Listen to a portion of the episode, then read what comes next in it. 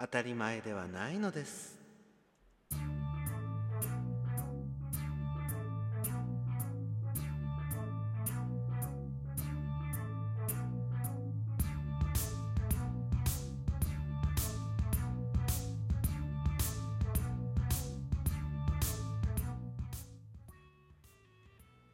はい、ビュートでございます。どうぞよろしくお願いいたします。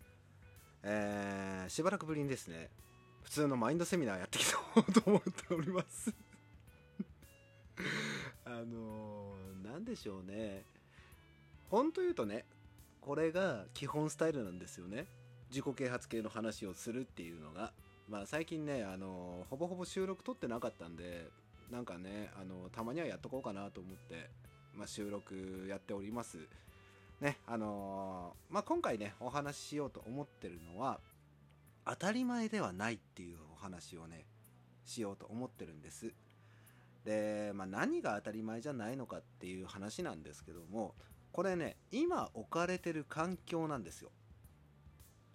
これみんな結構忘れてたりするんですよね。その今さ自分が生活している中で誰かにやってもらってること、まあ、あとはね誰かの恩恵を受けてるっていうね、そういうことをね忘れがちな人が多いんですよね。まあかくいう僕の会社の中でもね結構そういう人たちがいて、その会社側がなんで何もしてくれないのとか、そういうふうにね思ってる方がいるんですよ。でその仕事をやる上でもそんなの教えてもらってないからできないとか、あとはねその会社がそれだけの福利厚生を出してくれないのになんでやらなきゃいけないのって思ってしまってるところっていうのがね皆さんあったりするわけですよ。まあね僕もねそういうふうに思ってる部分っていうのは多少なりともなくはないです。なくはないんですけども、ただねそれを求めていいのは実際問題それ以上の成果を出してる人間だけだと僕は思ってるんですよ。なのでね、あの求めすぎてる自分っていうものに気づけるっていうのは自分にとってもねすごくプラスになると思うんですよね。意外とねこの求めすぎてる部分っていうところにねみんな気づいてなかったりするんですよね。というかこの求めすぎるっていう部分に関して言えば麻痺するんですよ。だから最初は自分が一生懸命にやって何とかすればいいやって思ってたのかもしれないけど、それを徐々に徐々にね人に何かこうしてもらったりとか、ね、その優しさに甘えるっていう行動に出てしまう時ってあるんですよね。まあ例えば自分がね抱えてる課題あるじゃないですか。こう何か資格の勉強をして結果を出さなきゃいけないと。ね、例えば一生懸命頑張ってきたことに対して、まあ、失敗しました。そこで誰かにねしょうがないよって慰めてもらって、ね、ただその慰めてくれるっていうのがもうすでに当たり前になっちゃってたりする人って結構いたりするんですよね。このね慰めてもらってることが当たり前になってる人っていうのは結構そういう人に依存したりするんですよね。だからこそこの依存っていうものが決して悪いというわけではないんですけども、依存がねただ一方的な依存になってしまうと今度はね自分で物事を考えなくなったりするんですよね。なのであの常に自分の進むべき道は自分で考えて行動していただきたいので、ね、今回こういうお話をしてるんですよ。であのーまあ、その依存する人っていうのは自分が甘やかされてることに気づいてないんですよね。というかその甘やかされているっていう事実を当たり前だと思っちゃってるんですよ、ね、自分がなんでこれだけのことやってるのに誰も評価してくれないのとか、ね、僕の会社の中でもいるんですけどねそういう人がね。まあそういう人たちと僕はチームを組んでね一緒にやらなきゃいけないのでまあそれでもねなんかうまく言いなしたりはするんですけど、そうなんかねこの当たり前であることっていうのを慣れちゃうっていうのは結構怖いなっていう気はしてるんですよね。うんだってねその結果じゃあ、まあ、例えばね会社の中でこの仕事教えられてないからできませんって言われたらさ、そんな人もう会社からしたらいらないじゃないですか。ね、自分で考えてできる範囲だから誰も何も言わないだけなんで。そう、そこをね、みんな履き違えてるんですよね。だから教えてもらってどうこうとかいう問題じゃなくて、自分で考えてこうした方がいいですかっていう聞き方だったらまだ納得はいくじゃないですか、みんな。ね。あの、あまりにも知識と経験がないので、そこを教えてくださいっていうスタンスで、教えてくださいのスタンスがないんですよね。当たり前だと思っちゃってる人って。そう。だからね、この辺って結構怖いなと思うんですよ。で、その、今ある環境っていうものって、必ずしもね、自分が作り上げた環境ではないと思うんですよ。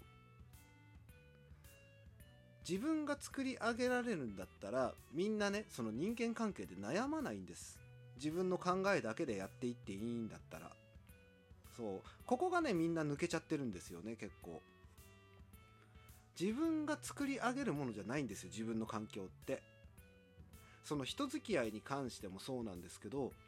その自分が一生懸命にみんなと向き合っているからこそ、みんなはその環境を与えてくれてるわけじゃないですか。僕が今仲良くしてる皆さんとかってそうですよ。そのラジオトークの中でも、僕がね、なんかこう、みんなのことを大好きすぎていろいろ知りたいって思うから教えてくれるし、ね、プライベートでもそうです。会社の職場の環境でもそうです。そのところそのところでもうやることって全部違くて、その仕事で言えばその仕事で結果を出す。その結果を出すためにどうやって横の人、ね、横の仲間と連携を取っていくのか、上司と連携を取っていくのかとか、そういうところで自分のやるべきことやるべきことっていうものをちゃんと最適化して成果を出してるからこそ信用につながるんですよね。で、それがあの最終的にはその会社の利益につながっていくわけじゃないですか。で、その人間関係を築いていくにしても、自分の考え方をずっと前に出してるだけだったら絶対に周りの人って納得しないんですよ。周りの意見を含めた上でちゃんとそれを理解できる、そして統合して物事を考えられるっていうのがすごく大切なところなんですよね。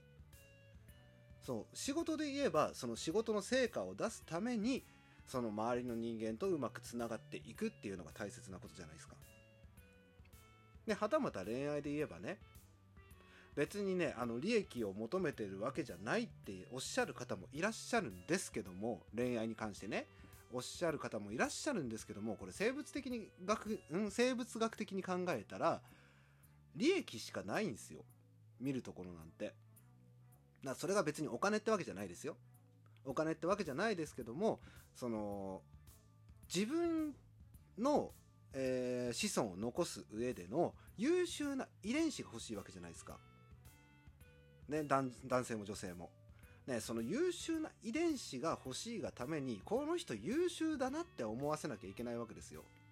相手は優秀だなって思ってついてきてくれたりするわけですよ。ね、ついてこさせたりついていかせたりっていうね、そういうことがね、あのー、結局必要になってくるんですよね。自分が努力しなきゃいけない部分っていうのは。